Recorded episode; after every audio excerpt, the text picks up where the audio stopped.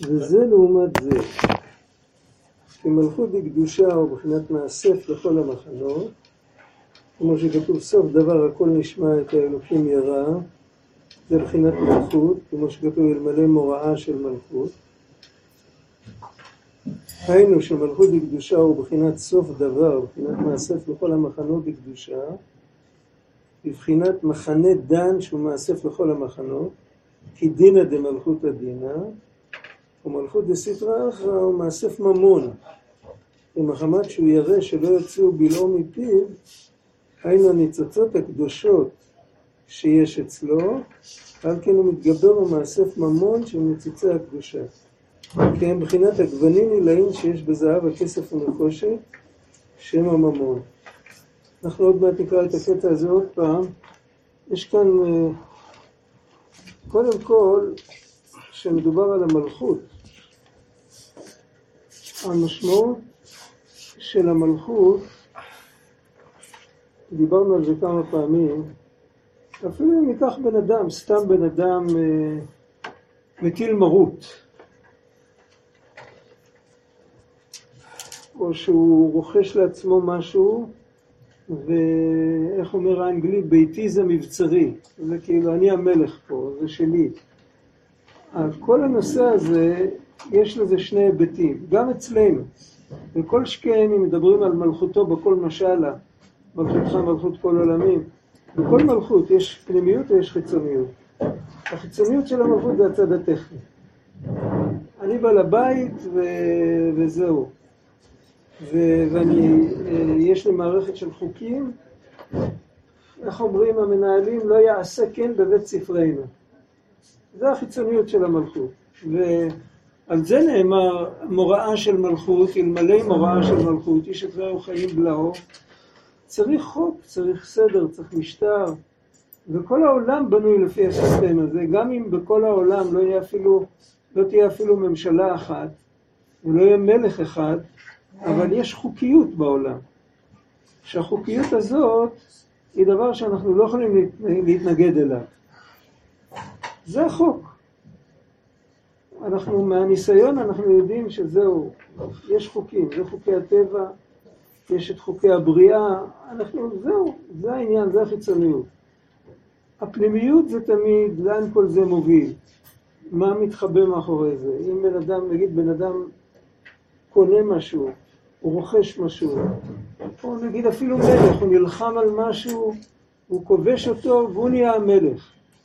או נגיד מישהו עושה את עצמו מועמד אה, לבחירות לשלטון והוא רוצה להיות, והוא מקבל את הכיסא וכל זה. תמיד מתחבא מאחורי זה משהו. אז אה, יש לו איזו כוונה פנימית בזה. אז יכול להיות, יש כאלה שהכוונה הפנימית עצמה, כאילו, תמיד כולם אומרים שהם רוצים לטובת העם ולטובת הארץ ולטובת כולם. אבל אה, הרבה פעמים מישהו סיפר בדיחה. זו בדיחה של מדע בדיוני. סיפר שמישהו המציא מכשיר, שאם שמים כמה מכשירים כאלה, נגיד במקום שיש הרבה אנשים, אז כל אחד יכול לגשת למכשיר ולקבל פתק, לתת לחיצה על כפתור, לקבל פתק, המכשיר קולט את הרצונות שלו, מה הוא רוצה. עכשיו, יש, אפשר לכוון, לכוון את, ה, את הווליום של המכשיר הזה על כמה רמות. זאת אומרת, יכול להיות שאם זה על רמה נמוכה, אז אחד יגיד שהוא רוצה קולה ואחד יגיד שהוא רוצה 100 שקל. כן? עכשיו, אם זה יהיה על רמה יותר, יותר גבוהה, אז אה, יגידו שרוצים להרגיש טוב. אז כבר יותר, יותר אנשים אה, יהיו דומים אחד לשני. כיסופומט. בפרטים... יפה. כיסופומט. קשקוש פומט. וכן הלאה. ובסוף, אז פעם, הבדיחה זה שפעם מישהו שכח וכיוון את, ה, את הכפתור הזה עד לרמה הכי מקסימלית, ואז הוא חודר אל כולם בפנים, בפנים, בפנים, ואז כולם קיבלו את אותו פתק. מה כולם רוצים? כבוד. זה, זה, זה הסיפור. זאת אומרת, זה הסיפור של הצד השטחי של העולם. כמובן שאצל אנשים אמיתיים אז זה לא ככה. זאת אומרת, אם, אם, אם, אם, זה, אם, אם ישימו מכשיר כזה בין אנשים שהם באמת אכפת להם דברים, אז אצל אחד זה יהיה, כל אחד ירצה להציל את העולם בדרך שלו, אבל, אבל תמיד יהיה משהו. תמיד יש פנימיות. החיצוניות היא תמיד איזה כוח שאתה מפעיל, איזה חוק שאתה יוצר או משהו. הפנימיות היא תמיד משהו יותר... בפנימיות אתה מסוגל אפילו לשים את עצמך בצד. אם אתה אומנם מכוון. אם לא, אז כנגד זה הוא שם אחר כך, בהמשך של התורה, הוא שם את מרדכי ואת המן. מרדכי זה אדם שהולך למסור את נפשו על העם שלו, והמן אה, רוצה, רוצה למסור את הכסף שלו בשביל להשמיד את העם השני. ובסוף הוא אפילו לא צריך לתת את הכסף. וכל העניין שלו זה רק לאסוף רכוש. לאסוף, וישמיד את היהודים כמו הנאצים. מה הנאצים עשו? הם השמידו את היהודים בעזרת הרכוש של היהודים. להשמיד כל כך הרבה יהודים עולה כסף. הם הלאימו את הרכוש היהודי ובעזרתו הם השמידו יהודים. זה מה שהם עשו. זה, זה, יש מלכות כזאת, יש מלכות הפוכה, יש כל מיני מלכויות. עכשיו, המלכות היא קדושה, המהות של המלכות היא קדושה, זה שיהודי מקבל על עצמו מלכות שמיים, ושהוא יודע שהקדוש ברוך הוא ברא את העולם עם מטרה, עם מטרה פנימית, עם, עם מטרה פנימית, עם, עם רצון פנימי, והרצון הזה, איך כתוב שם? הקדוש ברוך הוא רוצה לגלות מלכותו, כי הוא רוצה לגלות את הרחמנות שלו, הוא רוצה להיטיב לברואים, והוא רוצה לתת לכולם שהם יישארו במסגרת של הגוף ושל הטבע, ושאף על פי כן המודעות שלהם תתפתח למדרגות הכי גבוהות שהם רק יכולים לקבל ולסבול. זה התכלית. ובשביל התכלית הזה צריך להתלבש בתוך מערכת של חוקים, של חוקי הטבע ושל הנשמה תרד לגוף ותתגלגל פה בתוך כל ה... וצריך בשביל זה פרנסה ובריאות וכל מיני דברים שבעצם היינו מקטלגים אותם במין אמירה כזאת, איזה אבלי העולם הזה. אבל את כל ההבלים האלה, אבל הבלים, זה מקהלת, מאיפה בא הביטוי אבלי העולם הזה? זה הפסוקים בקהלת של אבל הבלים הכל הווה. אז היינו מקטלגים את הכל כאבלי הבלים, אבל צריך את כל ההבל הזה, את כל ההבלים האלה צריך כדי שהגוף יישאר, כדי שהעולם יישאר. אנחנו לא יכולים לחיות בלי לישון, לא יכולים לחיות בלי לאכול. כמעט לא יכולים לחיות בלי גג על הראש, וכל כיוצא בזה. ואף על פי כן, למרות שזה ענייני העולם הזה, אבל זה יכול להיות כלי דרכו להתקרב להשם יתברך.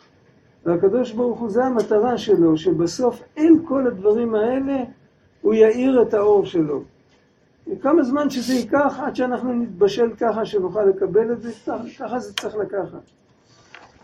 והמלכות של הקדושה זה לקבל את הפנימיות, זאת אומרת, הקדוש ברוך הוא רוצה להיות מלך, אבל הוא, הוא מתחפש למלך כדי בסוף לגלות לנו את האלוקות, את האבהות, את האהבה הגדולה. אבל בשביל זה עכשיו הוא מלך. ובשביל זה אנחנו אומרים גם אבינו וגם מלכנו. המטרה שלו זה ונגלה כבוד השם וראו כל בשר יחדיו כפי השם דיבר. זה המלכות של הקדושה, ולכן המלכות של הקדושה זה מאסף לכל המחנות. מי שמכוון למלכות של הקדושה לא מזלזל באף אחד, לא מזלזל בכלום. יש לפעמים בן אדם שהוא חושב שהעיקר זה השלמות העצמית שלו.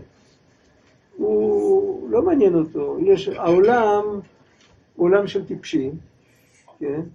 וכולם בגלות. אותי לא מעניין. יש לי ספר, אני פותח אותו, אני קורא, אני נמצא בעולם אחר. מה זה מעניין אותי כולם? ויכול להיות שבאמת ככה הוא מתרכז, והוא גודל, והוא צומח, והוא מתרחב, והכוחות שלו גדלים, והכל טוב ויפה, אבל הנשמה שלו היא בגלות. למה היא בגלות? כי הוא לא עושה את התפקיד שלשמו הוא נשלח לעולם. אין לך גלות יותר גדולה מזה, כשבן אדם עובר על רצון הבורא שברא אותו. הוא בגלות בתוך הגאווה של עצמו. הגאווה שלו היא קליפה. למרות שלכאורה הוא עכשיו, הוא פורש מאבלי העולם, ומגיע לו, מגיע לו צל"ש, כאילו. אז יש איזה הרבה סיפורים, אה, הוא בעצם לא פורש משום דבר. הוא פורש, הוא מחליף את התאוות עם איזה סוג של גאווה. זה מחליף פרה בחמור, וכאילו, היה לו, הוא היה בתוך דמיון של תאוות, עכשיו במקום זה בדמיון של אה, גאווה, או של כאילו, הוא משחק את הפרוש או את המשהו. עד, עד, ההתקדמות האמיתית והקרבה, קרבת אלוקים אמיתית, זה לשמוע בקולו. איך אמר שמואל לשאול? הלא שמוע מזבח טוב, הקשב מחלב אילים. לא, אף אחד לא מבקש ממך קורבנות, אף אחד לא מבקש ממך שתוותר, שת... מבקשים ממך דבר אחד, תעשה מה שאמרו לך. ואז זה מאסף לכל המחנות, איך כתוב שם על שבט דן, הוא היה הולך אחרון, וכל מי שהיה מאבד משהו, כן, בחיים המודרניים, כל המוצצים של הילדים, הוא היה מחזיר. כל אחד היה מאבד כבש, אחד היה מאבד אה, צעיף, אה, כל אחד היה לו משהו. והם היו הולכים האחרונים, הם היו לוקחים את כל האבדות ושולחים אותם למחנה פנימה. זה המושג של שבט דן שמאסף לכל המחנות זה משהו סמלי. זה...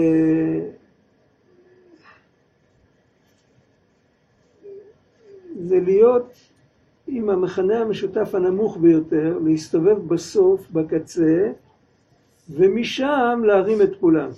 וכל אחד שמאבד משהו, ובמישור המנטלי לאבד משהו זה לשכוח משהו. אז להיות, להזכיר לכולם מה הם שכחו. עכשיו אפשר להזכיר לאנשים מה הם שכחו בהרבה צורות. דן זה קשור לדין? דן קשור לדין של המלכות, לא לדין של הגבורה ולא לדינים ולעונשים, אבל דינא דמלכותא דינא. דן ידין עמו כאחד שבטי ישראל. היה... שמשון היה משבט דן, היה לו, את ה, היה לו את הקטעים שלו, כן, בסוף הוא היה צריך להגיד תמות נפשי עם פלישתים. אבל הוא תמיד היה במים הכי רדודים, במקום הכי רחוק מהקדושה. ואנחנו לא יכולים לעשות מה ששמשון עשה, אבל אנחנו יכולים להיות במקום שבו אנחנו יכולים למצוא את הכל ולהחזיר למי שצריך. איך הוא היה רדוד עם שפט 40 שנה? כן. כן. רדוד שהוא אמר מכנה משותף נמוך. הסגנון, לא הוא, לא היה רדוד, הוא היה, טוב, אוקיי. בואו לא ניכנס לזה, זה היה דמיון. אתה אמרת מכנה משותף הכי נמוך. דוגמה, אז זהו. לא יש, איך אפשר, מה? זה לא רדוד, זה יכול להיות שזה... לא, לא, לא, המילה רדוד הייתה לא מתאימה. בסדר, אני לא אמן הסגנון. רדוד זה מילה שלילית, אבל יש לפעמים שבן אדם יושב עם קבוצה של תינוקות במים הרדודים בשפת הים, שהוא צריך להשגיח עליהם. וזה עכשיו התפקיד שלו. על כל פנים, הנקודה היא כזאת, איך אפשר להזכיר לאנשים מה הם שכחו? זה לא פשוט. לפעמים בן אדם שכח משהו, לך תדע באיזה עולם הוא השאיר אותו. או מה נשר ממני באיזה גיל, כאילו, ממתי התחלתי לשכוח. אז יש הרבה דרכים, יש לפעמים שאתה מזכיר מיש, למישהו משהו עם ההתנהגות שלך. לפעמים אתה מזכיר למישהו משהו עם זוג העיניים שלך. לפעמים אתה מזכיר למישהו משהו כשאתה פותח את הפה ואתה מדבר, והכי הרבה זה כשאתה שר. כשאתה שר אתה יכול להזכיר לבני אדם נשכחות. אפשר להזכיר עם ריח, אפשר להזכיר עם טעם, והכי הרבה אפשר יותר מאשר עם כל דבר אחר עם ניגון. וניגון זה לא אומר דווקא ניגון מבית אבא או מבית סבא, אבל יש לפעמים שזה ניגון שהנשמה כאילו, את המקבילה הרוחנית של הניגון הזה, הנשמה הזאת שכחה. ושבט דן, שהוא מאסף לכל המחנות, אז הוא, הוא מוצא את זה. עכשיו, ניגון לא חייב להיות דווקא תווים, תווי נגינה וכל זה, אבל בדרך כלל זה ממש ניגון. וזה יכול להיות גם דברים אחרים, שאנחנו, יש ביטוי מנגינת חייו. צורה איך שבן אדם חי, צורה של זרימה נפשית, צורה שלפעמים אנחנו מתפעלים מהמובן מאליו של, של, של האדם שעומד מולנו. כאילו, זה קורה לפעמים, קורה בשיעורי יוגה, קורה ש, שאחד אומר לשני, לעשות את מה שאתה עושה, אני הייתי צריך לעבוד על זה עשרים שנה עד שהגעתי למה שאתה עושה. והשני הגיע רק אתמול לקורס. הוא ככה, הוא כזה. ויש את זה גם ב, ב, ב, ב, בתרבות ובמה נכון ומה לא נכון. כל הדברים האלה, ביושר, ביושר הבסיסי, בנאמנות, בדברים האלה, אז יש כל מיני, יש אנשים שאצלהם המובן מאליו שלהם, שהם לא עבדו על זה בכלל, הוא כל כך נאצל והרבה יותר גבוה מהמובן מאליו שלי, שעצם הפגישה שלי איתם מחזירה לי אבדות. היא מזכירה לי איך אני הייתי אמור להיות, או איך הייתי כשהייתי ילד קטן ותמים. אפשר לקחת את זה גם למקום אחר. כמובן, אם אחד כמו המן פוגש בן אדם כזה, אז הוא מגחך עליו. הוא צוחק עליו, הוא אומר, וואי, איזה תמים הוא, אפשר, ל- ל- אפשר לעבוד עליו, אפשר לסבן אותו, אפשר לגנוב לו את כל הכסף. אבל בן אדם שהוא רציני, אז הוא אומר, תודה רבה, החזירו לי את האבדה שלי, אני הייתי צריך להיות כזה. זה שבט דן שמאסף לכל המחנות, וזה לא יכול להיות הדבר הזה, אלא אם כן בן אדם מחובר לפנימיות של המלכות, לרצון האמיתי של השם ישברך. וכנגד זה יש את המן, שהוא מאסף ממון. מה העניין של לאסף ממון? לאסוף ממון זה לאסוף אפשרויות פעולה. זאת אומרת, הוא רואה את הכל, אחר כך הוא מזכיר פסוק מקהלת שכתוב שם, ולחוטא נתן עניין לאסוף ולכנוס, אה, איך כתוב? אה,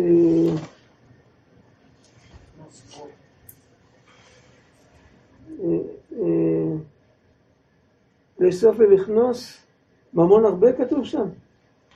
אני לא זוכר כרגע את הפסוק. אז אם בן אדם מכוון, החוטא זה האדם שהוא מחטיא את המטרה. פעם דיברנו על זה, זה כמו, אה, תחשבו על, אה, על סיפור כמו הסיפורים של אנדרסון. זוכרים את הסיפורים של אנדרסון? בגדי המלך החדשים, אה, מה עוד יש שם? ברבורי הבר, נו, חייל העופרת, מי זוכר את אנדרסון? לא מכירים. הברווזון המכוער. הברווזון המכוער, כל זה. בכל דבר כזה יש מסר, מסר עמוק. יש ילדים שהם הולכים לישון עם הסיפורים האלה, זה נשמע להם אגדות פנטסטיות, זה כאילו, זה כל כך יפה, כל כך... אה, סיפור יפה לספר. עכשיו, אם בן אדם מבוגר, הוא ברמה כזאת שהוא רואה את הסיפור, הוא מאמין באמונה שלמה שזה היה. מה נגיד עליו? זה... צריך להתפלל עליו, כן. לא לראות שזה משל, צריך להיות עיוור, כן. בעולם שלנו מסתובבים הרבה אנשים שמסתכלים על העולם בדיוק כמו שאותו אחד, העולם כולו בנוי בצורה כזאת. הוא בנוי כך. העולם כולו זה יש את הכל, הוא משל גדול, הוא חידה, שבעצם נתנו לנו אותה כדי לפתור אותה. ואם אנחנו מסתכלים על זה ומסתכלים על זה ככה ולא מנסים לפתור, ולא מודעים לזה שזה דורש פתרון, צריך להתפלל עליהם, אין מה לעשות. זה, המצב שלנו לא הכי טוב. אבל על כל פנים, מה שמתפתח מזה, שבן אדם רוצה כל הזמן לתפוס יותר כסף. אם זה המציאות, אם המציאות איך שהוא רואה את העולם מתנהל, זה האמת, אז מה שולט בעולם? הכסף. למרות שכסף זה דבר שהוא...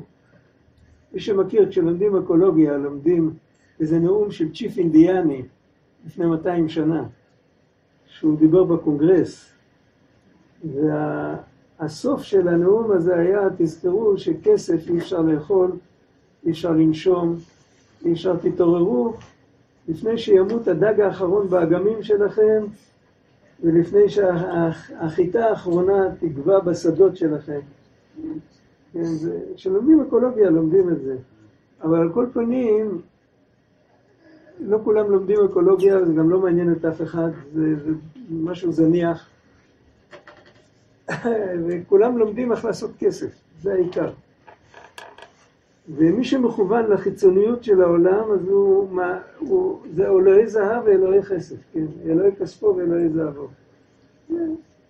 עכשיו יש, יש לנו את הבחירה אם להיות שייכים למחנה דן או להיות שייכים ל, להמן ולחבריו. פה רבנו נותן עוד נקודה למה המן כל כך אוהב את הכסף. יש שורש גבוה לכסף, איך בכל אופן הכסף הגיע למקום המכובד שלו.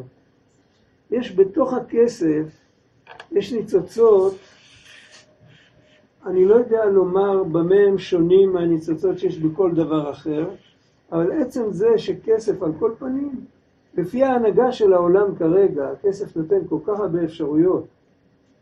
זה אומר שיש שם איזושהי אנרגיה סמויה שהיא נמצאת שם, רק היא נמצאת בגלות, כל זמן שבני אדם אומרים כוחי ועוצם ידי. עוד, עוד סיבה על המן. למה הוא אוהב כסף? רק שנייה. לא, חשבתי שאני נזכר משהו, בסוף נזכרתי שזה לא שייך. מה אמרת? לא, לא. אוקיי, גם זה לא שייך. הכל בסדר. אז... אה, הניצוצות האלה, איך שעכשיו, איך שעכשיו העולם נמצא, אז זה תלוי בבחירה שלנו. אנחנו יכולים לגאול את הניצוצות האלה ולהעביר אותם פאזה ולהעלות אותם אל הקודש, וכשבדרך שהם עולים הם נכללים בנו, כי אנחנו הוצאנו אותם, ואחר כך הם ממשיכים הלאה. איך שהם נכללים בנו אנחנו אה, מקבלים השגות יותר וכל זה. מתי זה קורה? זה קורה כל פעם.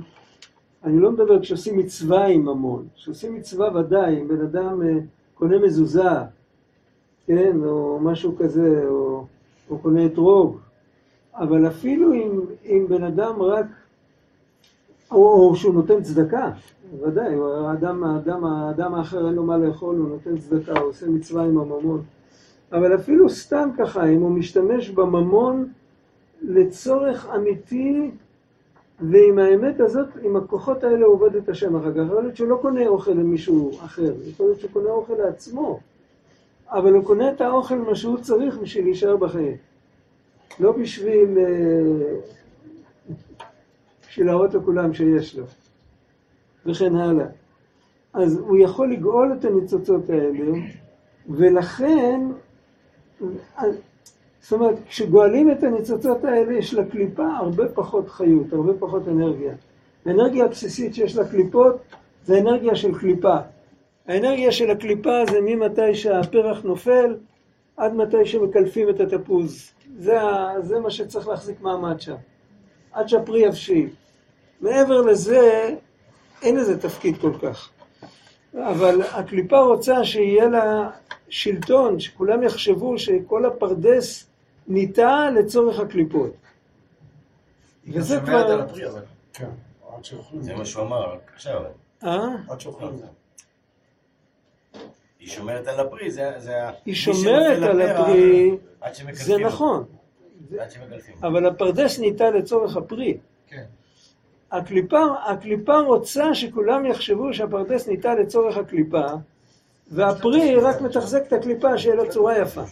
מנפילת הפרח על הקילוף. כן, זה הנקודה של. כן, זה, זה השמירה. אבל... ולכן, זאת אומרת, ודאי שקליפה של תפוז לא רוצה כלום. היא, היא בנאמנות עושה את התפקיד שלה, אנחנו יכולים להסיר בפניה את הכובע. אבל הקליפה שהיא נמשלה לקליפה של התפוז, הקליפה של המן וחבריו, הם רוצים שכל העולם יכיר שהם ה, הם הפרי האמיתי. אתה ישראל האמיתי, אתם יודעים מי אומר את זה?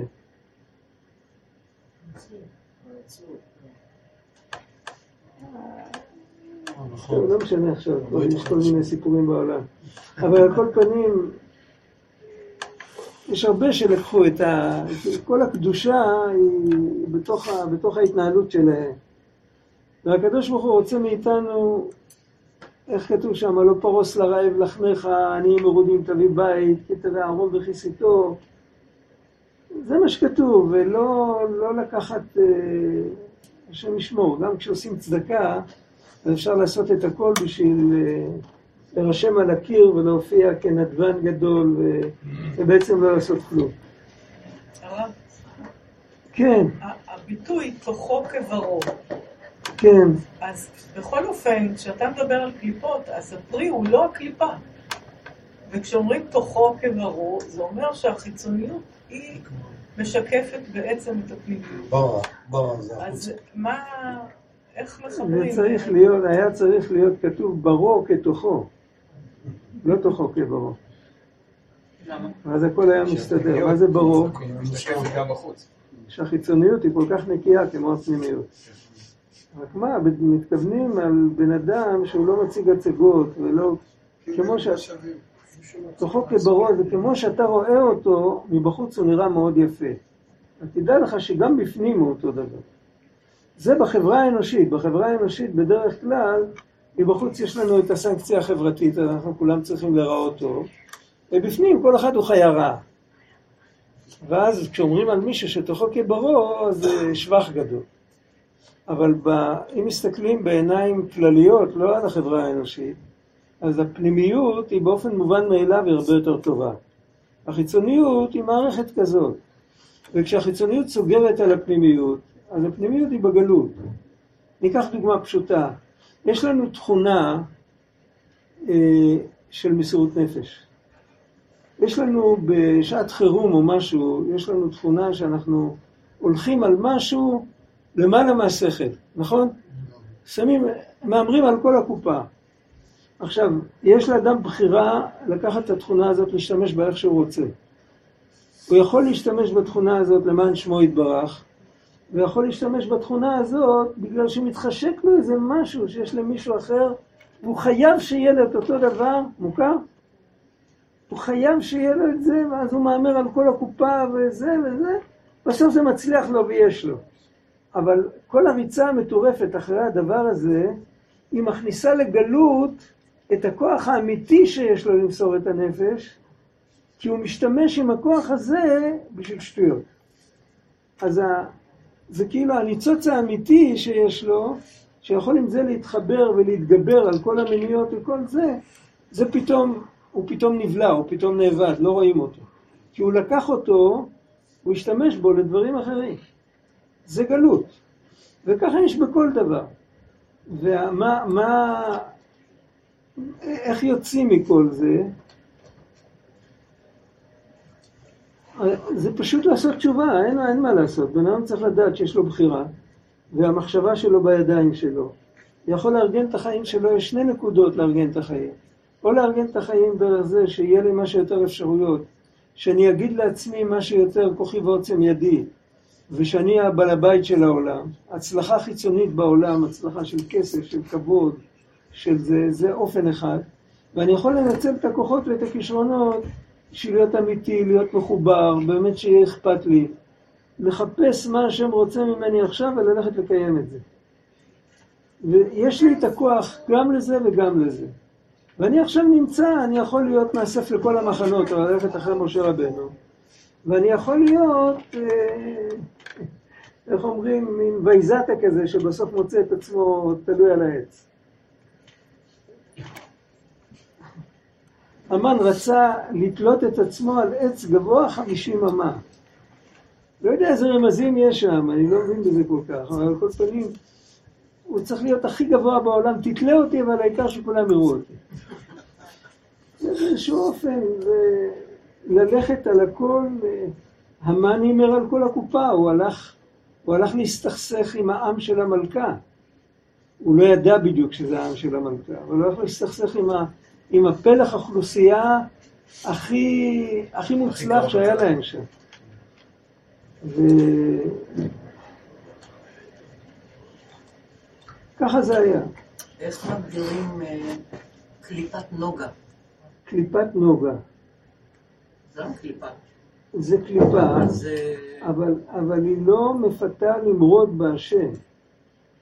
זה לא קליפה של המן, זה קליפה של, אה, כמו שאומרים, תעשה לעצמך מין גוד טיים כזה, אה, כאילו, אל תעשה עם עצמך כלום, ת, ת, ת, תחיה נוח. אה, תעבור לנוח, אל תעבוד קשה. וכל אשר שאלו עיניי לא עצלתי מהם, זה קליפת נוגה. זה לא לחטוא, אבל כשמדובר על לחטוא זה קליפה הרבה יותר קטנה. בנוגה יש אור, נוגה זה הכוכב שמאיר בעלות השחר. זה חצי אור כזה.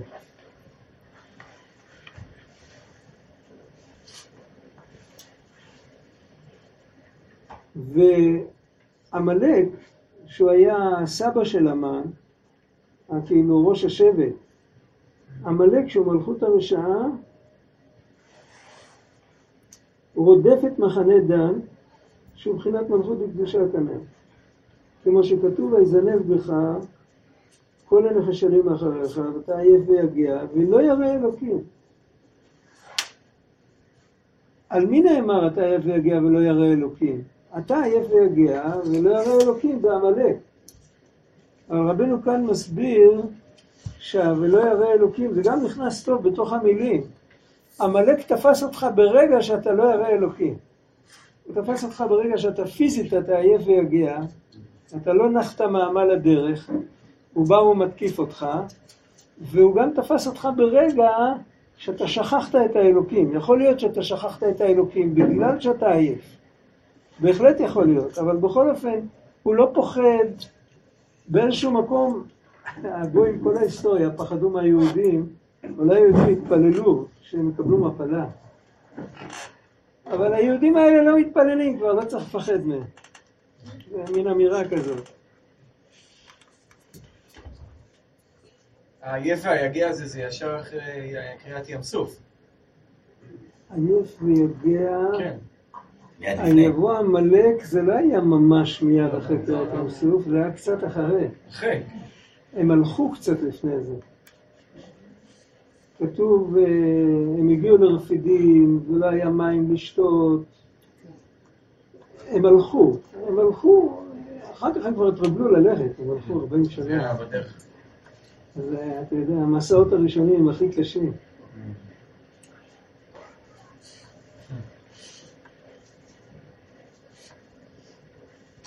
דהיינו, בעת שאין להם כוח מלכות וקדושה, שמבחינת ירא אלוקים כנראה. עכשיו, העמלק הזה, צריך להבין, זה לא רק אישיות היסטורית. עמלק תמיד נמצא, הוא תמיד מופיע, הוא, הוא מופיע בלב שלנו, הוא מופיע בנשמה שלנו, הוא תמיד מופיע, והוא תופס אותנו ברגעי חולשה. עמלק לא מחפש יהודי שמח. עמלק מחפש יהודי עצוב. יהודי מצוברח, יהודי מדוכא. תרנגולת נופלת בלול, מה קורה לה? כולם מנצרים. כולם מנקרים אותה. כל זמן שהיא חיה...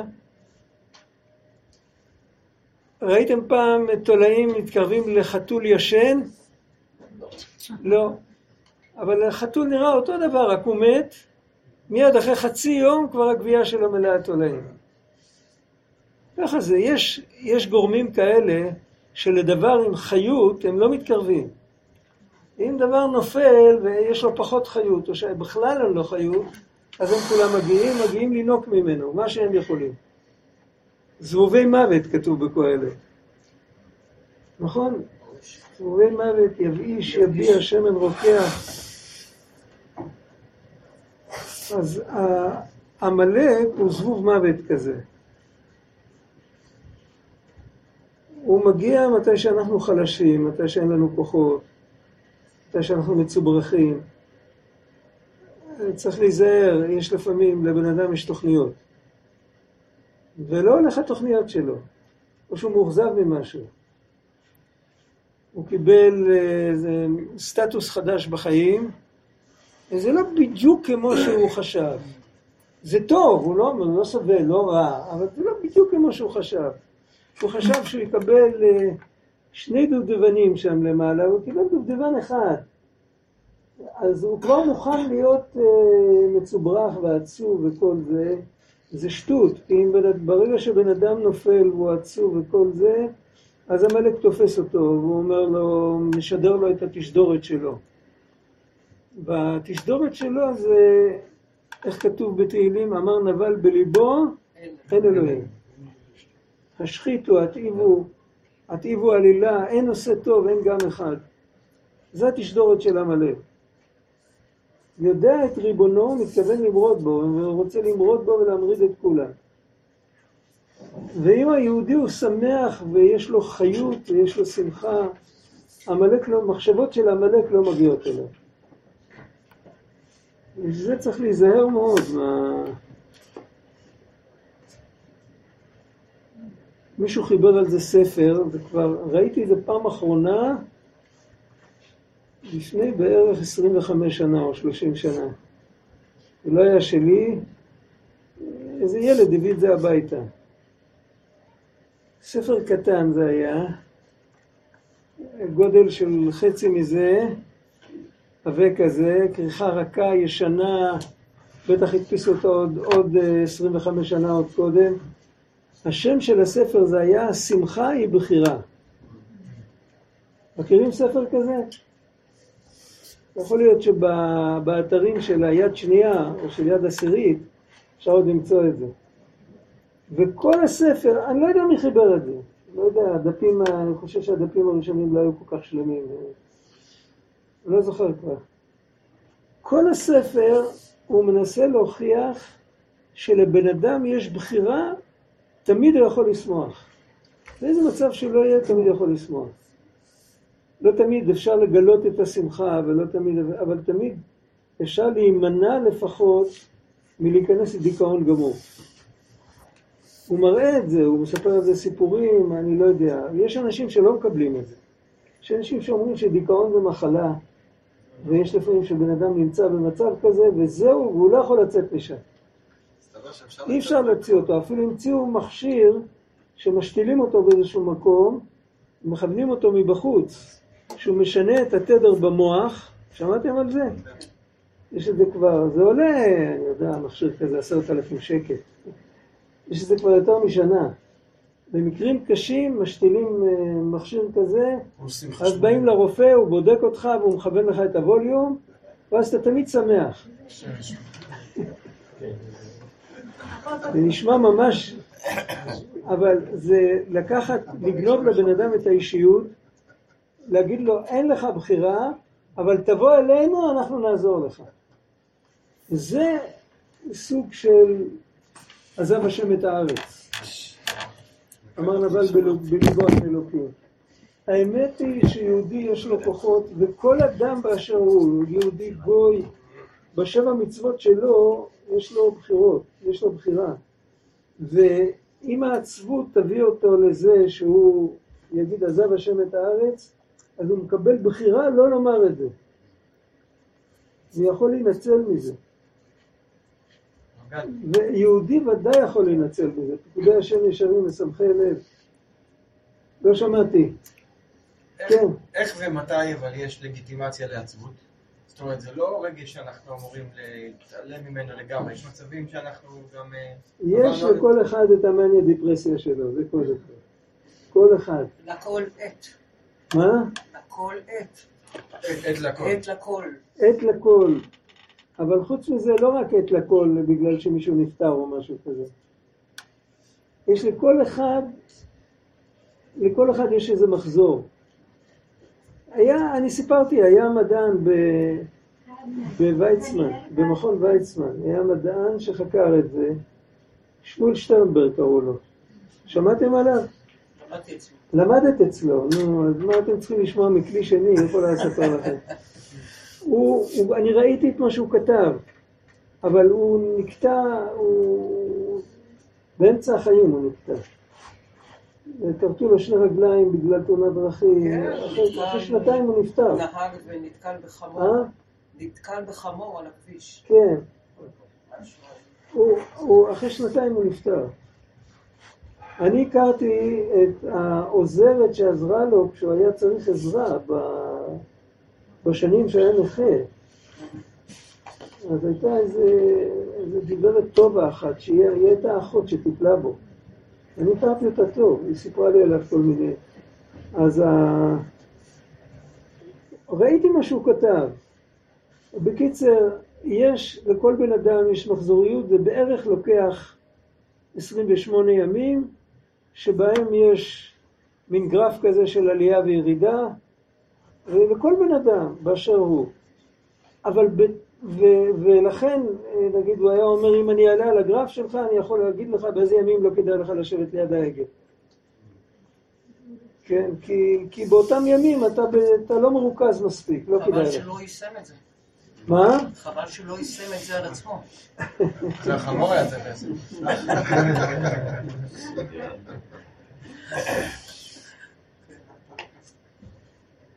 אין עצה ואין חוכמה ואין תבונה נגד השם. יש הרבה סיפורים על הדברים האלה. בן אדם לא יכול, אה, לא יכול לתכנן כלום. אבל על כל פנים,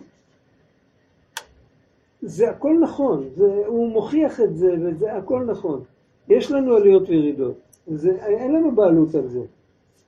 אבל בכל מקום כזה יש לנו, מצ... יש לנו בחירה. בכל מקום כזה יש לנו בחירה. אם אנחנו נרצה בשיא העלייה, אם נרצה דווקא, נוכל להיות בדיכאון. אם נרצה דווקא, בן אדם יכול לשקף את מה שהוא רוצה, יכול לשקף את הטוב ויכול לשקף את הרע.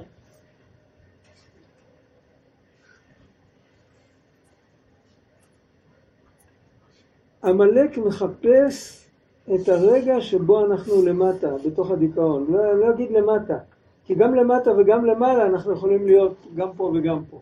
בואו נסתכל על זה בצורה אופקית, לא בצורה אנכית. זה שאנחנו גבוהים או נמוכים זה מנהלה.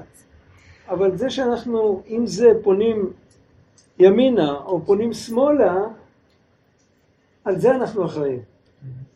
גם בקומה ראשונה אפשר להסתכל לשמיים, אפשר להסתכל על תעלת ביוב פתוחה. תמיד יש בחירה. ומה שבן אדם מסתכל עליו, זה מה שמצטער לו במוח, ואחר כך כל האישיות הולכת עם זה. בוודאי, יש זמנים שחייבים לשתף פעולה, ושר בשירים הלב רע, אם אתה רואה מישהו מצטער, אתה חייב להיות, לגלות אמפתיה, להצטער איתו ביחד, ובאמת לחוש את הצער שלו. אבל לחוש צער ולהיות עצוב זה שני דברים שונים, זה לא אותו דבר.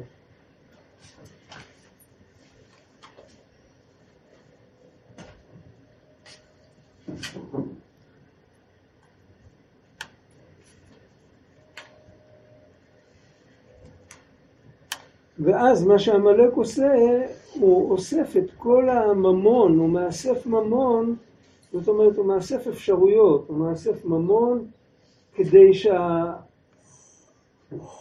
למעשה הוא, הוא מאסף תודעות של בני אדם, זה מה שהוא אומר.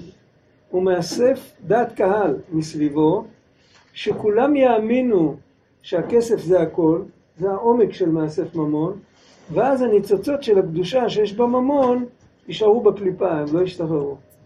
הראשי תיבות של המילה אה? עמלק, עמלק זה על מנת לקבל, על מנת לקבל, כן, בניגוד. לאנרגיה שעל מנת לתת. על מנת לתת. אפשר לעשות גם כן. אפשר גם כן. אבל הקוף, על מנת לקבל. כן, עמל, כן, זה היה נגמר עם תף.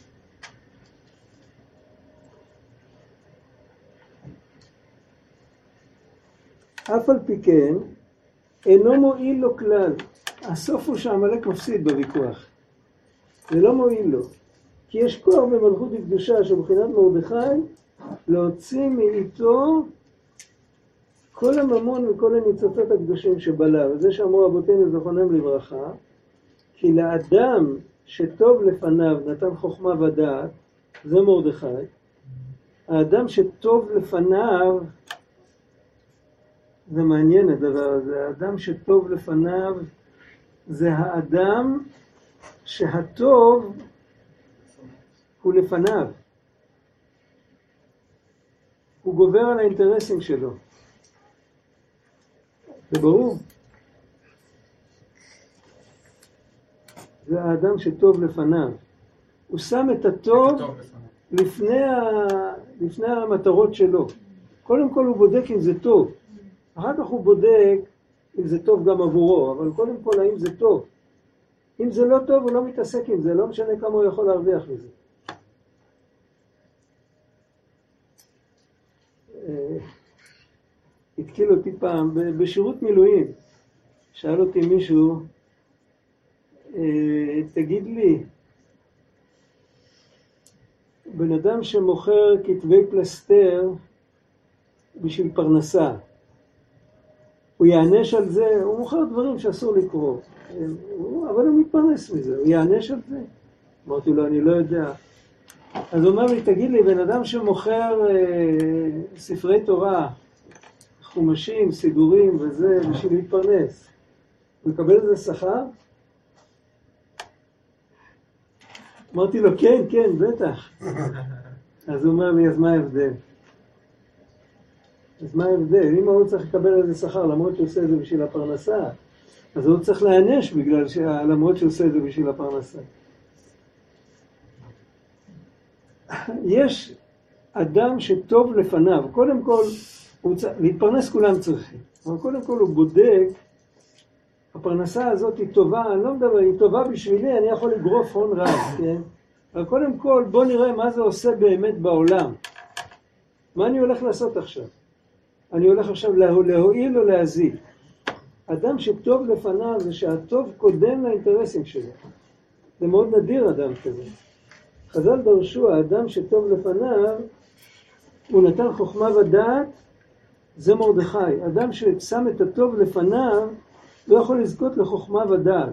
הוא מכוון לפנימיות של המלכות, והפנימיות של המלכות מקבלת מהחוכמה. החיצוניות של המלכות מקבלת מהגבורה. אבל הפנימיות של המלכות היא נקראת חוכמת התא, היא מקבלת מהחוכמה. זה, זה שיא הביטול לאלוקות, הפנימיות של המלכות. הרב, כן, אבל הוא בכל זאת, כשאתה מסתכל על זה, מה משתלם שם? כשאתה עושה, או, לא שמעתי עוד פעם. כשאתה באמת עושה את זה ממקום של, אה, של בחירה נורא טובה, אז יש לך תמורה מאוד גדולה בצד השני, זה לא בדיוק. אני מנסה להגיד שבעצם החיים מחזירים לו פי שלוש ממה שהוא זה גם נכון. לגמרי. אז זאת אומרת, אבל- שזה ההיגיון, אז למה לעבוד בכלל בשיטה הישנה? עוד יותר טוב. התגמול הוא לא מיידי. אה, הוא לא מיידי. התגמול מדהים, הוא יותר פי. שלוש. בסוף, לא. בסוף, זה בגלל זה, אם אתה מיידי, אתה לא יודע שנמצא במקום הזה. כן, אם הבן אדם לא מת באמצע, אז בסוף זה יותר משתלם גם. נכון. זה ברור לגמרי, אבל מי, מי מבטיח לי שאני מת באמצע? אולי בינתיים אני רק מפסיק. אומרים, מרגישים את זה כל כך טוב שלא לא מתבלבלים. זה גם טוב, זה גם נכון. אבל כן, אם, בן אדם מסכים אפילו בלי זה, אני עדיין לא אהיה במדרגה שאני מרגיש עם זה טוב, ועדיין אני לא, אני לא אגיע ל... אבל בינתיים אני בוחר בנכון ולא ב, לא בשקר. זה מדרגה, זה לא פשוט. תראה, יהודי שעובד את השם, והוא זוכר את הקדוש ברוך הוא כל יום, הוא אומר כל יום, שמע ישראל, השם אלוקינו, השם אחד. הוא יודע שהכל, כל מה שיש, בוא נגיד, הוא אומר פסוקי דזמרה, אפילו עוד לפני, לפני שהוא מתחיל להתפלל, הוא לוקח לעצמו כמה דקות, סוגר את העיניים ומתחיל להעביר מול העיניים שלו את כל מה שיש. דיברנו על זה שבוע שעבר בחצי פה כזה, כל מה שיש, יש לך, יש לך משהו שאתה קורא לו אוויר, שבלי זה אי אפשר לחיות. יש משהו שאתה קורא לו אש, שבלי זה אי אפשר לשנות דברים. אתה לא יכול לרתך בלי אש. אתה לא יכול לכופף דברים בלי אש. יש משהו שאתה קורא לו מים. ובלי זה אין תנועה ואין זרימה ואין חיות. אתה לא יכול להנביט זרע בלי מים. יש משהו שאתה קורא לו אדמה, שזה כל הדברים היציבים שיש בעולם. וכשאתה מסתכל, אתה מסתכל על, ה, על המקום ועל הזמן ועל האפשרות לחיות בכלל. ושהאפשרות לחיות הזאת היא היא תישא בתוכה גם את האפשרות לשנות דברים, גם את האפשרות להחיות דברים, וגם את האפשרות לשמור יציבות וכל זה. ואתה רואה את זה בצורה של לראות את המקום, לחוש את התחושה של המרחב, של הזמן, של החמצן, של החום, של הלחות ושל היציבות של הקרקע, האדמה מתחת לרגליים. ואתה מתבונן בזה, ואתה מסתכל על זה, אתה רואה איך שכל אלה, איך כתוב, את כל אלה ידי עשת. את כל זה הקדוש ברוך הוא עושה, זה, זה האנרגיה שלו. ושום דבר, אין לזה תפיסת יד אדם. ואחר כך אתה מתחיל לחשוב על, ה, על מה שחי על גבי הפלטפורמה הזאת. אז יש צמחים, המון צמחים, כל אחד נראה אחרת, אבל כולם חיים בעזרת ה... יש רוח מים עפר האלה שנתנו להם. זה המצע שלהם. אבל בתוכם יש נשמה, יש חיות. לכל צמח יש אופי. לצמחים יש אפילו פסיכולוגיה. יש צמחים שלא מגדלים קוצים עד שאתה לא מנסה לריב איתם. ברגע שאתה קוטף ענף, הענף הבא גודל עם קוצים. כן, זה פלא. ו- וכן הלאה. אתה רואה הכל חי, אתה רואה את הכל חי, אתה רואה כל הנשמה תהלל יה. הצמחים, בעלי חיים, בני אדם וכל זה, וכשאתה מסתכל על כל התמונה הזאת ביחד, אתה אומר, התמונה הזאת היא, היא נמצאת כדי שאנחנו, בעלי בחירה, אנחנו הרי היחידים הבעלי בחירה בכל הסיפור. אפשר גם להוסיף על זה עוד קופסה של כל העולמות העליונים עם המלאכים, עם הספירות, אבל אנחנו לא יודעים איך שזה נראה. אבל על כל פנים, כל מה שאנחנו כן יודעים, אז הכל נברא בשביל שהיחיד בכל הקומפלקט הזה הגדול, שיש לו בחירה זה האדם. האדם יכול להסתכל על זה ככה, ויכול להסתכל על זה בעיניים חצי רדומות, ולשאול אה, כמה זה עולה וכמה אפשר למכור את זה אחר כך. כן? אז אפשר להסתכל בעיניים של המן, מאסף ממון, אפשר להסתכל ולתת לטוב שילך לפניי. לראות את הטוב, ולראות את הטוב, לראות שאת הטוב הזה אלוקים עושה, ולזכור, וזה צריך זיכרון היסטורי, זיכרון של עם ישראל.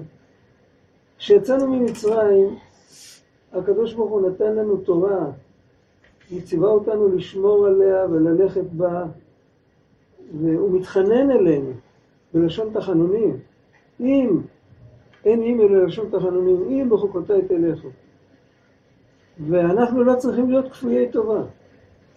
הוא נתן לנו את כל זה בשביל שנבין שדרך הבחירה שלנו אנחנו מקבלים קשר איתו. אז בזה יש כמה רמות, אפשר דרך, דרך עצם ה... לראות את גדולת השם דרך הבריאה, אפשר לקבל קשר עם הקדוש ברוך הוא.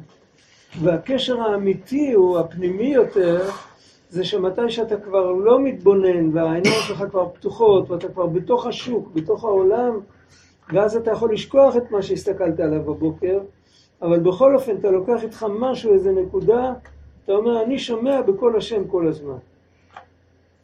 ולא תטורו, ולא, לא, ולא זה ולא זה, זה הרוב דברים לא, לא, לא, שבשלב מסוים מאוד מאוד יכולים לעצבן את הבן אדם. אבל הבן אדם מקבל על עצמו על מלכות שמיים, הוא פורש מן העבירה. זה לא קל, אבל זו הבחירה שלנו. וכמובן שאם בן אדם עושה לזה הקדמה כזאת, הרבה יותר קל לו. הוא, פשוט מזדהה יותר. אחרת זה נראה לו כאילו שהלבישו עליו איזה קסדה והוא חייב לחבוש אותה כל הזמן. הוא יודע שהוא הוא קיבל את הנזר של העולם, יש למין האנושי. הנזר זה הבחירה. ואיך אמר הקדוש ברוך הוא, תן דעתך שלא תשחית את עולמי.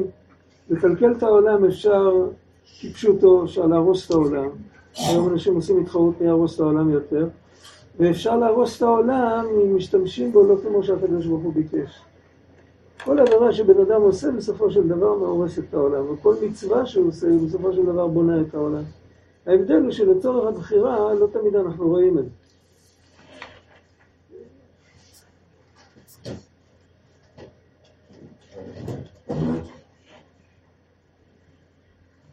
וזה הטוב לפניו, בחינת התורה, כי אין טוב אלא תורה, זה הטוב האמיתי. ולחוטא, הפסוק בשלמות זה ככה, כי לאדם שטוב לפניו נתן חוכמה ודעת, ולחוטא נתן עניין לאסוף ולכנוס. אז מה זה החוטא? החוטא זה המן, שהוא מחטיא את המטרה, הוא הולך לחיצוניות. היינו שהמן, שהוא מבחינת מלכות, בספרה אחרא כנ"ל, הוא מאסף ממון כנ"ל, וזהו לתת לטוב לפני האלוקים. הסוף של הממון של המן נפל למי? וישם אחשורוש את מרדכי על בית המן. זאת אומרת, בסוף המן אוסף, אוסף, אוסף, אבל בסוף זה הכל, הכל נופל לתת לטוב לפני האלוקים. מבחינת התורה שמרדכי, שהוא מבחינת מלכות וקדושה, מוציא ממנו כל הממון וכל הניצוצות. נעשה מזה תורה כנזכר לעיל. כי מרדכי מוציא ממנו כל העשירות מבחינת חיל בלה ויקהנה ועושה מזה תורה שנקראת אשת חיל. לא יודע, אני לא זוכר אם דיברנו על זה או לא, אבל היה אה, שבע כבר. מי שצריך ללכת יקום וילך. היה אצל חסידי ברסלב, היה דמות אה, יהודי של פעם, אה, קראו לו רבי גדליה קיני, מי שמע את השם הזה. אה, נשאר ממנו בינתיים, לא נשאר ממנו הרבה, אבל יש עוד המון קלטות שלו שעוד לא ניסו, הוא מתקלקל והולך. קלטות של פעם, ממש קלטות. הוא נפטר לפני 41 שנה. ועדיין לא, אבל מצאו כתב יד שלו, פרסמו עשר כרכים, עשרה כרכים של מכתבים שהוא כתב. הוא כתב מכתבים לאנשים ששאלו אותו שאלות והוא ענה להם. באחד מהמכתבים הוא מתאר איך שבן אדם לוקח משהו ביד, אני לא זוכר, בוא נגיד מלפפון. והוא מקשיב, יש עבודה להקשיב מה שהמלפפון אומר לו. אז הוא מקשיב, מקשיב למלפפון. הוא שומע כשהמלפפון אומר לו, אני הייתי פעם בן אדם יותר נחמד ממך. רק מה, אני פגמתי במשהו, אז פסקו עליי דין שאני צריך להתגלגל במלפפון. ואם יברכו עליי בכוונה, ויאכלו אותי בכוונה אמיתית לשם שמיים, ולעבוד עם הכוח הזה את השם וכל זה, אז יתקנו אותי. אז אנא, תרחם עליי, ותשתף פעולה, כמו שאומרים. תחשוב. אז הוא כותב שם, ואני לא זוכר אם זה באותו מכתב, אבל זה באותו עניין. הוא כותב שכל ניצוץ, או כל נשמה, לא משנה, כל, אנחנו פוגשים כל הזמן נשמות וניצוצות בתוך כל הדברים שאנחנו משתמשים. זה יכול להיות חולצה, זה יכול להיות מלפפון, זה יכול להיות אה, נורת חשמל, זה לא משנה. אז בכל הדברים האלה אנחנו משתמשים, אנחנו, כשאנחנו משתמשים בהם באמת לשם שמיים, אנחנו משחררים ניצוץ.